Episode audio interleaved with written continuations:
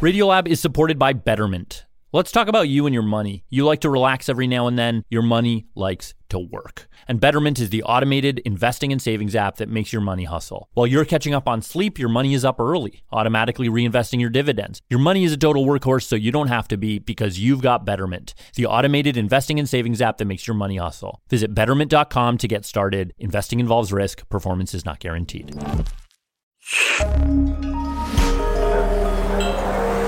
Listener supported. W N Y C Studios. Oh, wait, you're listening? Okay. All right. Okay. All right. You're listening, listening to Radiolab. Radiolab. From W N Y C. See? Yeah.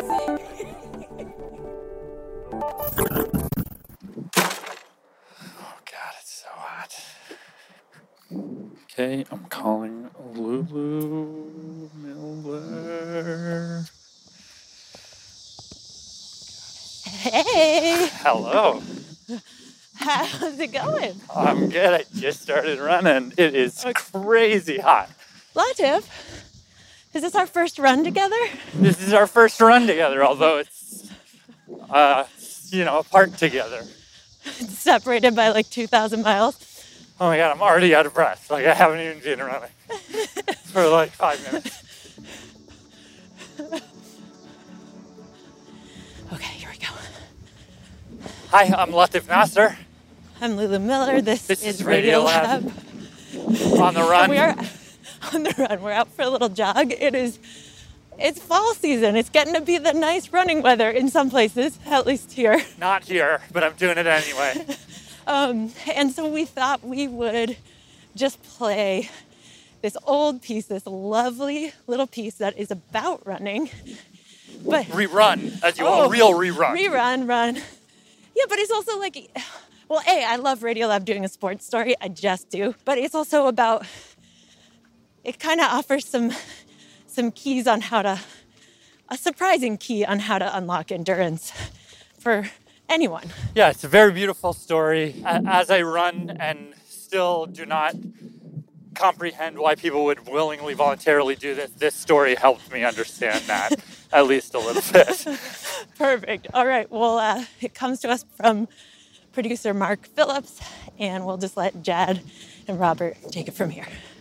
Enjoy.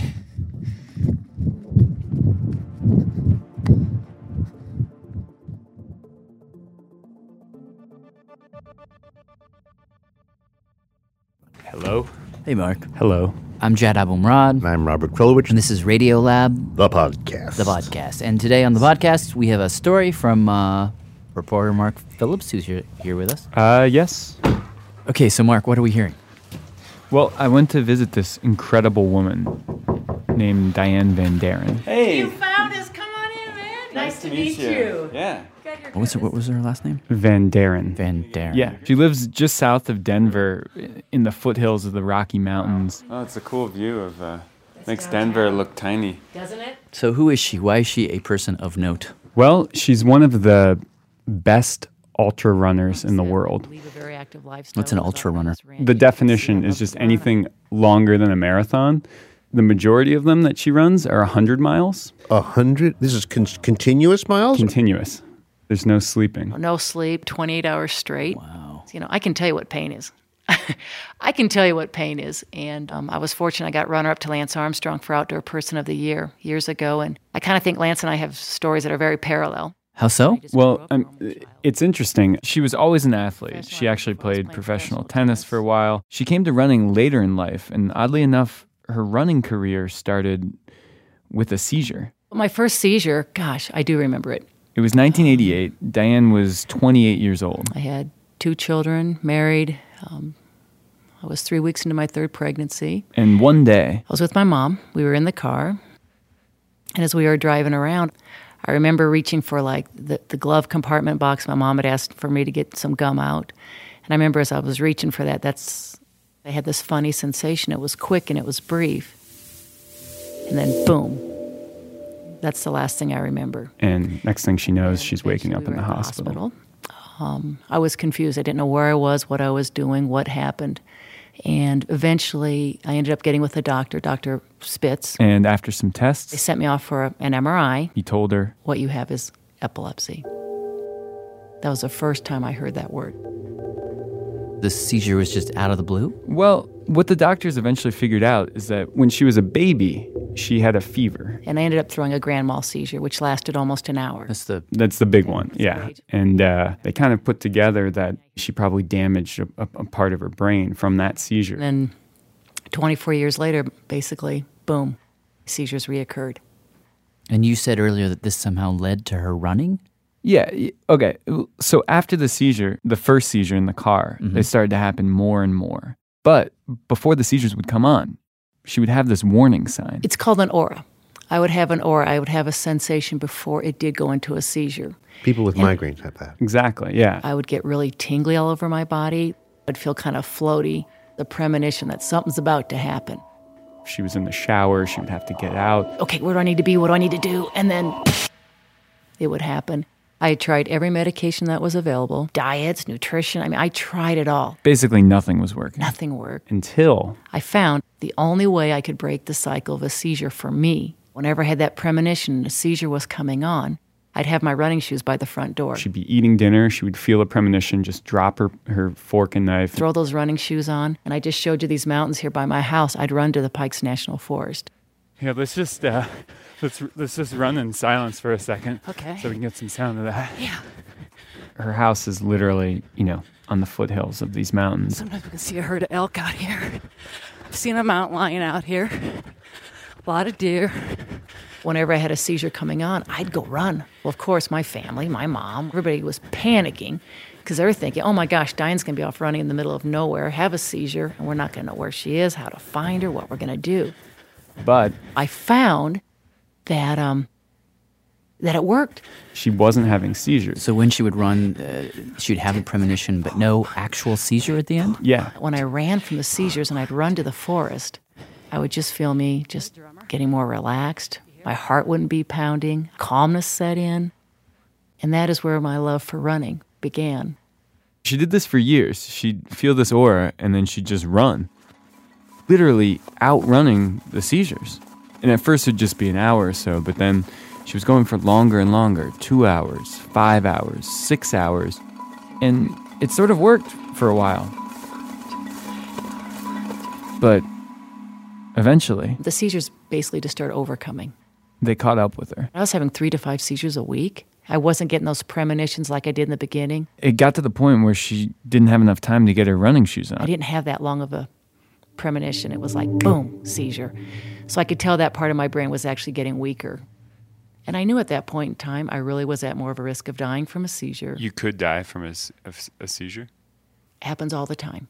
People die of seizures all the time. For example, um, a friend of mine, his wife, she went up to go take a bath, had a seizure, went up later, and he found her dead in the tub.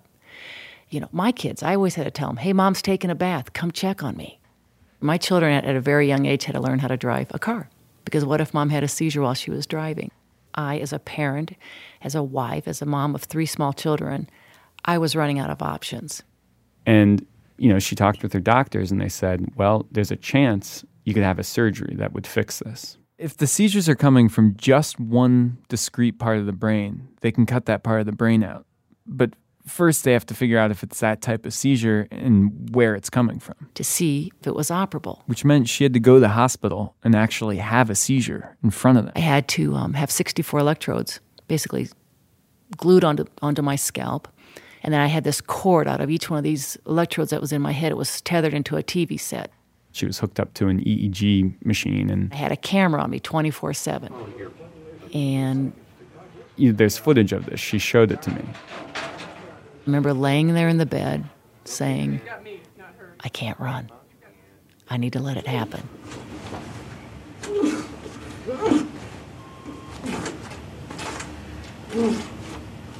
What you see on the screen is she starts to jerk. She's clenched. She's shaking. You hear the bed sort of rattling, and she bites her tongue so hard that, you know, there's just this pool of blood below her face. She's choking on her blood. It's It's it's horrifying. And then as I came out of it, honest to God, I felt like I'd been run over by a truck. I was gurgling, still in some blood that was um, in my throat, and I had a massive headache. And But the doctors are standing right next to her, cheering. All right, all right, we got it, we got it. Because they actually found that the seizures were coming from one spot in the brain. Then when they said, well, what do you think? We found the spot. You could be a surgery candidate. I mean, it, you know, it's a big risk. It, mm. yeah. It's it's not like just taking a pill. I mean, you're you're cutting out a chunk of your brain. Was it a tough decision, or was it just sort of a no-brainer? Uh, no pun intended. Let's see here. Well, in all honesty, um, it was hands down. I was like, let's go.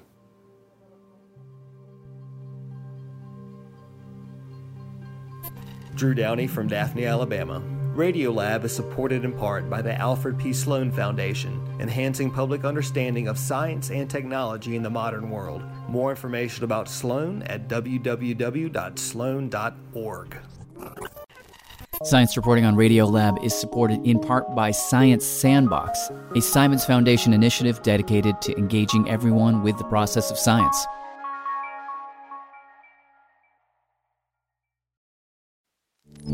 Radiolab is supported by BetterHelp. Whether it's already two a.m. on a fun night out, graduation time, a new year, we can find ourselves wishing we had more time, wondering where it all went. But there's a question. If we were magically given that time back, what would we do with it? Perhaps you'd spend more time with a friend that you've lost touch with, or petting your dog, or just noticing the sweetness of doing nothing. The best way to let those special things into your life is to know what's important to you so that you can make it a priority going forward. A therapist can guide you through the process of defining your values and understanding your priorities so you know what things you can spend your time on that will really fulfill you. BetterHelp offers convenient, affordable online therapy that comes to you. Start the process in minutes and switch therapists anytime. Learn how to make time for what makes you happy with BetterHelp. Visit betterhelp.com slash Radiolab today to get ten percent off your first month. That's BetterHelp, H E L P dot com slash Radiolab. W N Y C Studios is supported by Zuckerman Spader. Through nearly five decades of taking on high-stakes legal matters, Zuckerman Spader is recognized nationally as a premier litigation and investigations firm. Their lawyers routinely represent individuals, organizations, and law firms in business disputes, government and internal investigations, and at trial. When the lawyer you choose matters most. Online at Zuckerman dot com. Hi, I'm Adam Grant, host of the podcast Rethinking, a show where I talk to some of today's greatest thinkers about the unconventional ways they see the world. On Rethinking, you'll get surprising insights from scientists, leaders, artists, and more. People like Reese Witherspoon, Malcolm Gladwell, and Yo-Yo Ma. Hear lessons to help you find success at work, build better relationships, and more. Find Rethinking wherever you get your podcasts.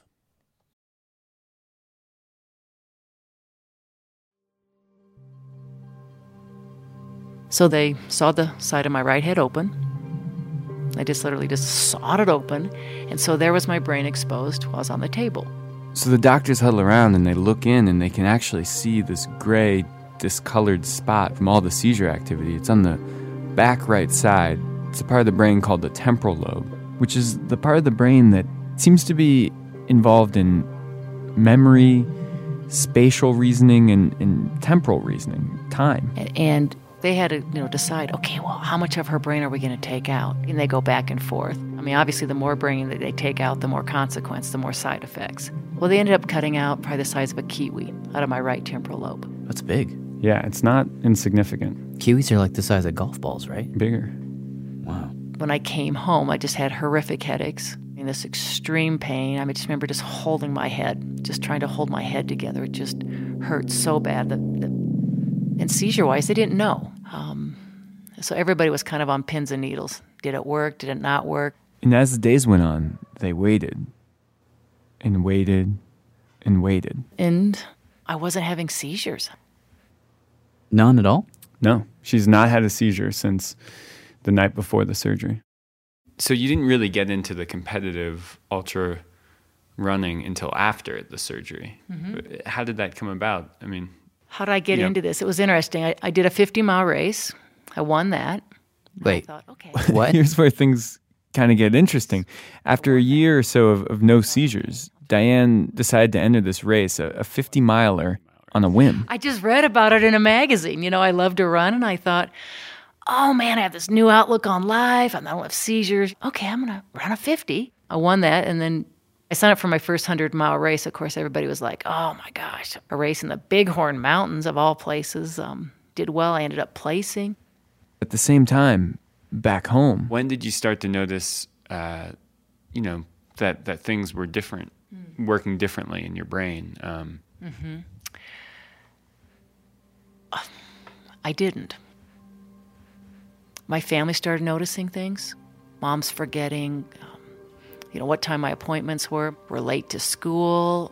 Mom's not here to pick me up. So she was having short-term memory loss. Yeah, a lot. You know, meeting somebody in the morning, later on that afternoon, maybe I see them again and I have no idea who they were. They'll have to say, hey, remember I saw you? Those kind of things. But um, let's see, what was I saying? Meanwhile, first overall in the Alfred Packer fifty-miler, second overall in the Bear hundred-miler, and first overall in the Tahoe Rim hundred-miler. I could keep going. Yeah, go. First overall in the twenty-four hours in Frisco Trial Run, first for women's in the Dances with the Dirt fifty-miler in Hell, Michigan. Dances with the Dirt in Hell, Michigan. First in women's in the Canadian Death Race seventy-eight-miler in Edmonton, Canada. The Canadian Death Race? Yeah. The Yukon Arctic Ultra three hundred-miler. Was minus forty-eight degrees when we began the event. The shoes literally froze on my feet, and only two of us finished. I ran the first one hundred miles with no water. Did four hundred thirty miles in the Yukon, pulling a sled. During which time she'd sleep only about an hour a night. For ten days. Wow. Really? The crazy thing is that through all of this, she can't read a map. What? What well, do you mean? Well, one of the main functions of that kiwi-sized part of her brain that the doctors took out, as I said, was spatial reasoning. And so after the surgery, maps just look weird to her. It's it's like just a bunch of information on a piece of paper. All those lines, all those squigglies. Just noise. So then how does she navigate through a race? Well, I take a pink ribbon with me.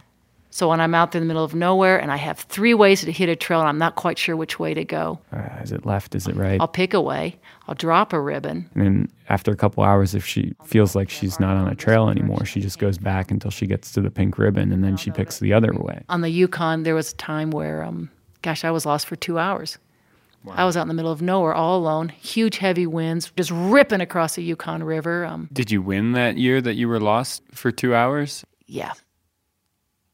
Mostly Diane finds these sort of workarounds for what she lost in the surgery. But the fact is, she only became this amazing runner after the surgery. So while we were talking, I just couldn't help but wonder. Well, I mean, I wonder, like, do you think... Did having part of your brain removed make you an ultra runner? And do you understand the question? I, I do. Um, and she says no. I think having a brain injury puts me at a disadvantage. Um, I, let's see, what was I saying? But, um, I think for me, the, the one advantage, if I had to say I have an advantage over the other athletes would be, um, time, time. I can really get lost in time. When the doctors removed that part of her brain, they took out uh, a basic awareness of, of time passing. Time's hard. So when I'm on the Yukon, I'm going for ten days. I kind of forget how many days I've been out there. You know, some of the racers are saying, oh, I've been out here six days, I'm exhausted. For me... I can't look back. I can't think, you know, how long I've been running, because I, I don't know. I stay in the moment. Because of that, she doesn't... She doesn't know how tired she should feel. Huh. Think about it. If you don't know where you are in time, you don't know how much further you have to go, how far you've been. You're just running. You're just hearing your footsteps, and that's it. I get a rhythm in my mind. That's what I want to hear in my feet. I go by rhythm. I know the sound that my feet, about what an eight-minute pace would be, how my feet would sound. So count out the beat for me.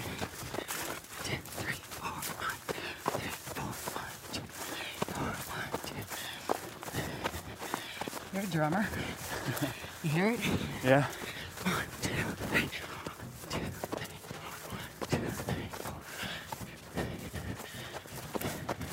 And even with my breath, in, two, out.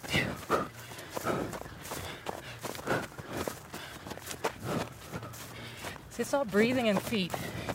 They all go together. And if you're smooth, you're, sm you know, you're smooth in your gait, smooth in your run.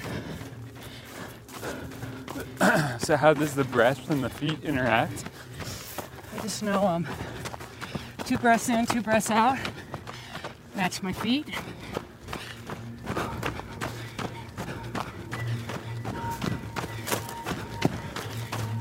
See the rhythm?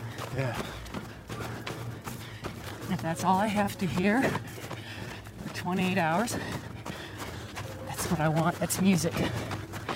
That's my music. It's nothing else in my mind but my feet and my rhythm, my breathing. That's the music to an athlete's ear. That's the flow.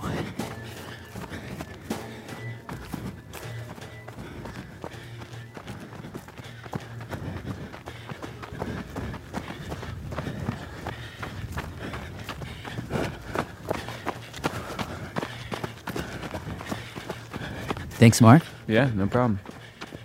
Reporter Mark Phillips.